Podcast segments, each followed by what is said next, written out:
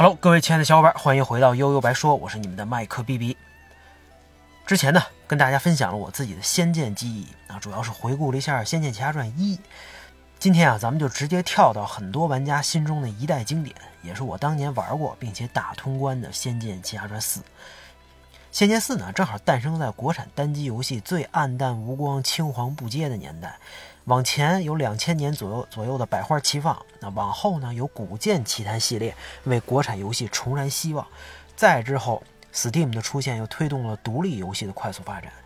那在二 D 时代，国产单机还能靠优秀的美工啊、亮丽的画面、凄美的故事，还有自己独特的风格自成一派，甚至涌现了像《秦商》这种在国际上有一定声誉的 RPG 大作。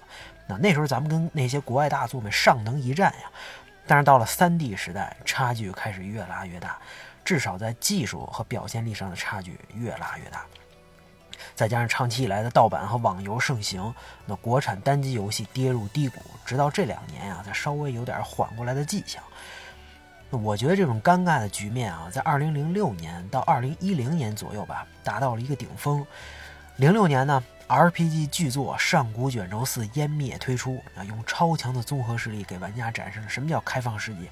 一时间，玩家们趋之若鹜啊！这些游戏论坛呀，各种 MOD 极其火爆。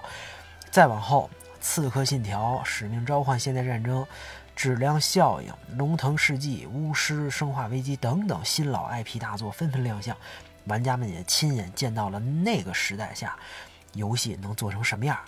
那对比之下，国产单机市场万般凋零。两千零七年出品的《仙剑四》已经是为数不多能拿得出手的带引号的大作了。虽然画面呢被甩出一个时代，但好在张艺军和上海软星依然在可怜的预算下为我们讲述了一个让人印象深刻的仙侠故事。那如果说之前《仙剑》的故事总是围绕着情字展开，那到了《仙四》，这主题一下就严肃了。那寻仙成为了引人深思的主旋律。十九年前，人族和妖族之间爆发了大战，双方都损失惨重。表面看啊，好像道义都在人类这边，其实玩到后边啊，才知道这是琼华派利用望舒一和双剑的力量，主动带节奏，妄图在每十九年两界距离最近的时候打破能量场，直接从妖界夺取灵力，加快成仙的速度。那对这种做法，并不是所有人都认同啊。这琼花派弟子云天青带着望舒剑的宿主素玉，啊，逃到了青鸾峰，过起了隐居生活。而一切的悲剧，众人跌宕起伏的命运，就是在这样的背景下展开。离开了义和剑，这素玉的身体逐渐被寒气所侵蚀。生下孩子之后不久，撒手人寰了。那云天青用尽各种办法，也无能为力，反而自己也受到了影响，离开了这个世界。游戏的开端就从他们俩的孩子野人云天河讲起。之所以叫他野人啊，是因为从小到大他就住在青鸾峰这座山上，压根儿就没跟世俗之人有过任何的接触，每天以打猎为生，自给自足，极其单纯。一开始我还觉得啊，你这你说这游戏找这么个傻孩子当男一号，这不是自己主动挖坑劝退吗？后来才发现啊，只有失去才知道珍惜。要是早能预料到之后经历的一切。估计云天河宁愿一辈子就没下过山，不掺和那些乱七八糟的破事儿。那在一次打猎的过程当中，云天河误打误撞来到了一个洞穴，这个洞穴深处就是自己爸妈的墓室。在这儿，他遇到了第一女主盗墓贼韩灵莎。那韩灵莎家族世代啊都是盗墓贼，所以阳寿都很短。那为了改变家族跟自己的命运，他一直在外边苦苦寻找解决问题的办法。那虽然表面开朗活泼，其实背负着沉重的家族使命。当然，这时候云天河还不知道这些啊。那两个人一顿打情骂俏，这时候他手里这把剑突然发光，顺势一挥，没想到墓室却意外崩塌啊！这一切都让他对爸妈的身世产生了强烈的好奇。韩灵莎也推波助澜了一把，他终于决定走出这座大山，见见世面。下山进村之后，这不谙世事的云天河就闯了祸，啊，像吃东西不给钱，还把人家鸡给砍死了。那你说鸡神哪是你想动就能动的呀？这要搁天际上，早就被群殴致死了。啊，那因为云天河他爸当年在村子里的名声和他自己的所作所为，村民给他俩轰出去还算是客气的。晚上在外边露营，他们遭遇妖魔，千钧一发之际被第二男主琼花派颜值实力担当慕容紫英所救。云天河也被他们这一通眼花缭乱的御剑之术所征服啊，心里种草了，想着这个我要是有一天也能这样，那就太帅了啊！接下来呢，他们相他们相识了女二号大家闺秀柳梦离啊，又是一男二女的传统姿势。这三个人性格呀虽然完全不同，但经历过女罗怀妖、淮南亡灵等一系列冒险之后啊，倒也能和谐相处，而且感情越来越深。终于，他们一行人来到了琼花派啊，经过考验之后，成为了门门下弟子。云天河离了解父母身世越来越近，也慢慢走向了一条不归路。这时候呢，琼花派正在酝酿大事儿啊，又一个十九年的周期即将到来，想快速成仙，那必须得准备上车了。当然，代价依然是薅妖界的羊毛。那来到门派之后，云天河感受到了一股神秘力量啊，不顾规定来到了门派禁地，在这儿他遇到了游戏当中最重要的角色之一玄霄，也是义和剑的宿体。他跟望舒剑宿体的素玉本来他们俩是一对儿。那素玉离开之后，玄霄无法抑制体内的力量，走火入魔，最后被长老们联合起来冰封。云天河跟他一见如故，聊得特别开心。本来这就是他爸爸的同事嘛，啊，也得知啊，要想解除他的冰封，就需要三件这个叫三寒器来做辅助，避免他搂不住自己的力量。那这工具人云天河主动表示，这还不容易吗？我帮你找啊。于是他们开启了寻找三寒器之旅。在这段旅程当中啊，给我印象最深的还是寂寞那一晚。无论是美丽的海边小镇，还是那段节日期间家家放花灯的过场 CG，都极其温馨浪漫。几个人之间的感情呢，也达到了一个最高点。很多人啊，总说国产游戏不行啊，甚至国产游戏游戏垃圾。我觉得国产游戏啊，这个就算再烂，也有那些哎西方大作永远替代不了的东西。这段寂寞的剧情就是一个很典型的例子。直到现在，如果提起《仙剑四》，我第一个想到的就是寂寞张灯结彩的画面，啊，就就是当时那种啊温暖幸福的感觉。直到二零一九年新海诚的《天气之子》花火大会的场景，哎，我又找到了类似的感觉。可能这是只属于东方的这种内敛之美吧。只不过彩虹过后，可能又是风雨啊！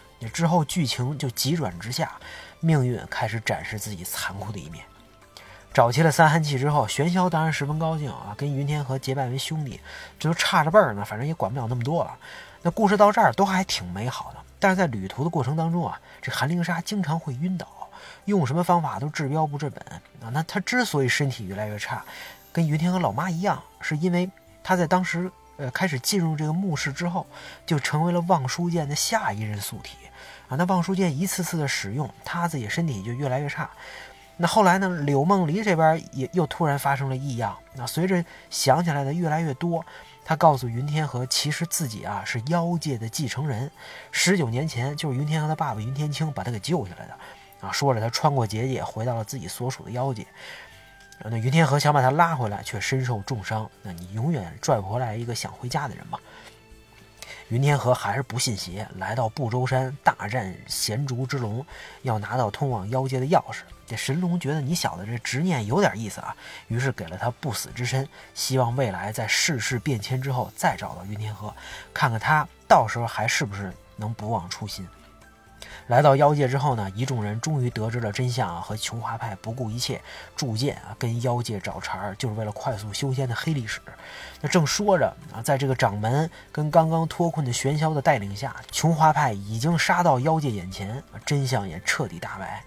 那一通大开杀戒之后啊，他们还得谢谢这玄霄啊，多亏他是个有底线的人，灵气吸得差不多了，那就把妖界放走，也没有对云天河一行人下杀手。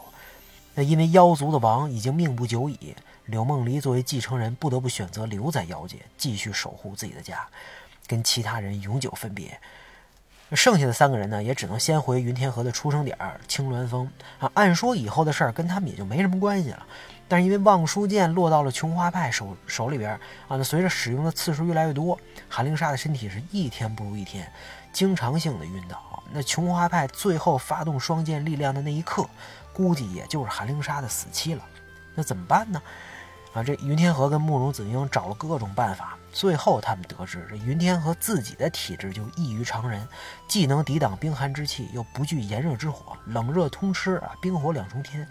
折腾半天啊，求人不如求自己，只要在双剑发动力量之前，把玄霄和琼花派这个掌门干掉，这事儿不就解决了吗？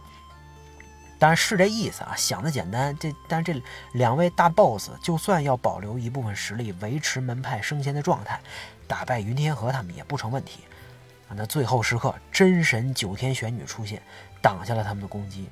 啊，你们这帮要成仙的人类弱爆了，对吧？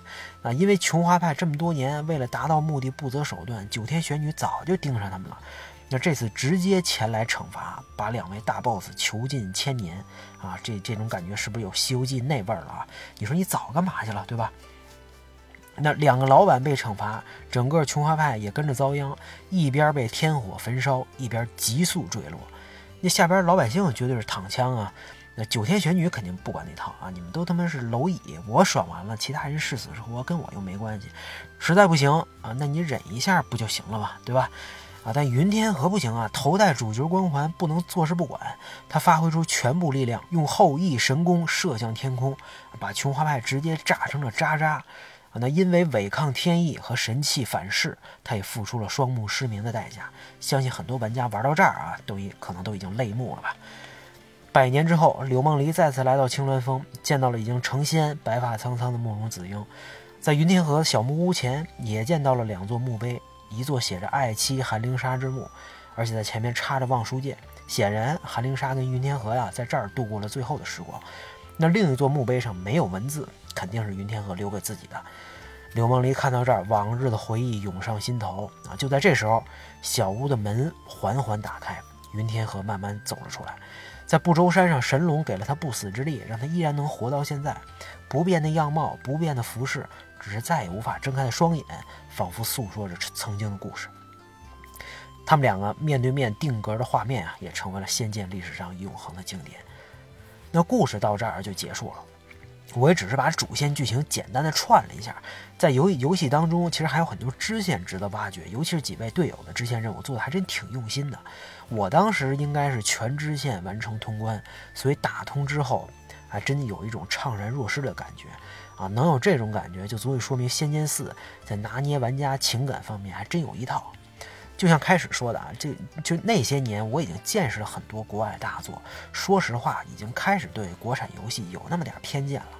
你我本来对武侠也没兴趣，也不算《仙剑》的死忠粉丝，啊，情怀更多的是轩辕剑带给我的。再加上游戏一开始啊，极其反反人类的操作，不能细看的画面，进村之后冗长的过场动画，这一切都是劝退的理由。但能把《仙剑四》玩下去啊，除了各种因素的神奇巧合。从青鸾峰小木屋、洞穴墓室到琼花派华丽出场的这段剧情，起到了非常关键的作用。再到寂寞那一晚啊，彻底让我难以自拔，从此跟几位主角产生了共情。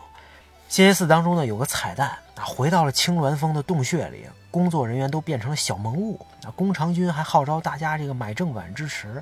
游戏结尾呢，也有一段制作者写的文字啊，情真意切。我看过之后是五味杂陈。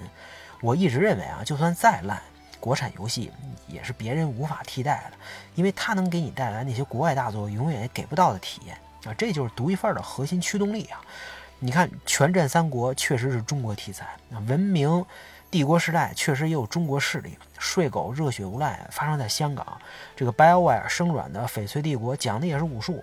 那这么多年，一直也有人猜测啊，说《刺客信条》什么时候能把背景放在中国？我也刚看完被喷得体无完肤的上汽。啊，你仔细想想，他们都差了点灵魂，都不是那个味儿，你怎么努力都不行啊！这因为他就不，他们就不是中国人，也不可能像中国人一样思考。这《轩辕剑七》被骂得够惨的了吧？但男主儿时回忆中的那条街道，在金色夕阳之下的景色，我到现在都记忆深刻。刚出的《仙剑七》也被喷得够呛，那可是新手村跟附近的场景特别有东方的韵味儿啊！这只有咱们自自己啊才能做出来的美。不是别人强加给我们的，这点特别重要。